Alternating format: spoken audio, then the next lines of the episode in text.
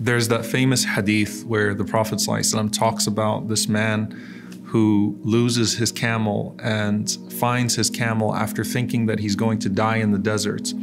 And he's so happy when he finds that camel with all of his belongings on it that he calls out to Allah. And in his happiness, he stumbles and he says, Anta abdi wa ana rabbuk. You are my servant and I am your Lord.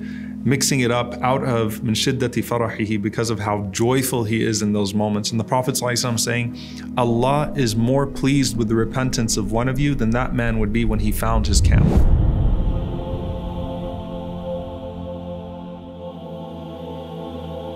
Now, what's particularly beautiful about that is that Allah subhanahu wa ta'ala loves to see you in your brokenness when you're turning to Him.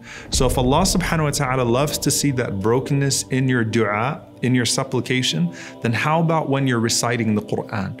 And for someone who converts to Islam or someone who's not used to the recitation of the Quran and they're hearing people recite the Quran beautifully with tajweed and, and no issues whatsoever, and they're seeing the reciters and people that have no uh, issues grappling with the understanding, and they're thinking, that could never be me but they're going to make the effort to learn, you know, a little bit of Arabic, to work on their tajweed, to recite the Quran daily. They're going to come to the Quran and when people go around and they recite, they're okay with being the ones that are going to stumble a bit and that, you know, are going to take a little bit more time.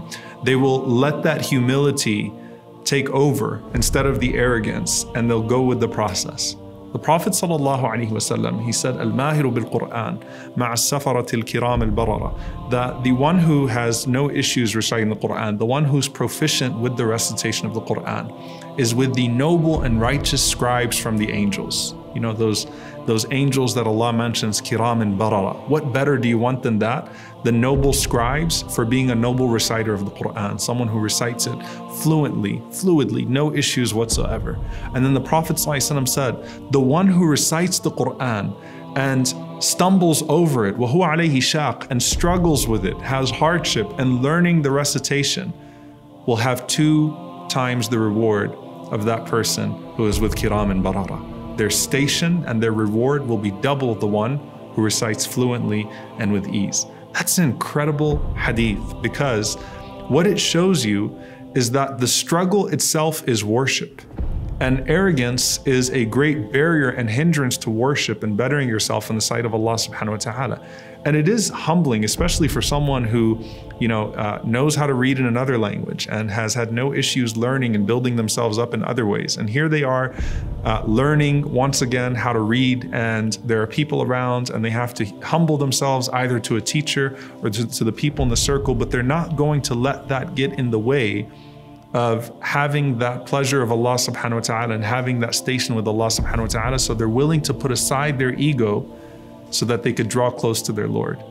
And you can imagine if Allah subhanahu wa ta'ala, who loves to see that humble servant who would be broken and mess up with their dua, how blessed it is and what type of station Allah would give to that person amongst the angels who is broken and reciting His words so that he can get closer to Him and become as fluid and proficient and fluent as the other one who is like a noble scribe.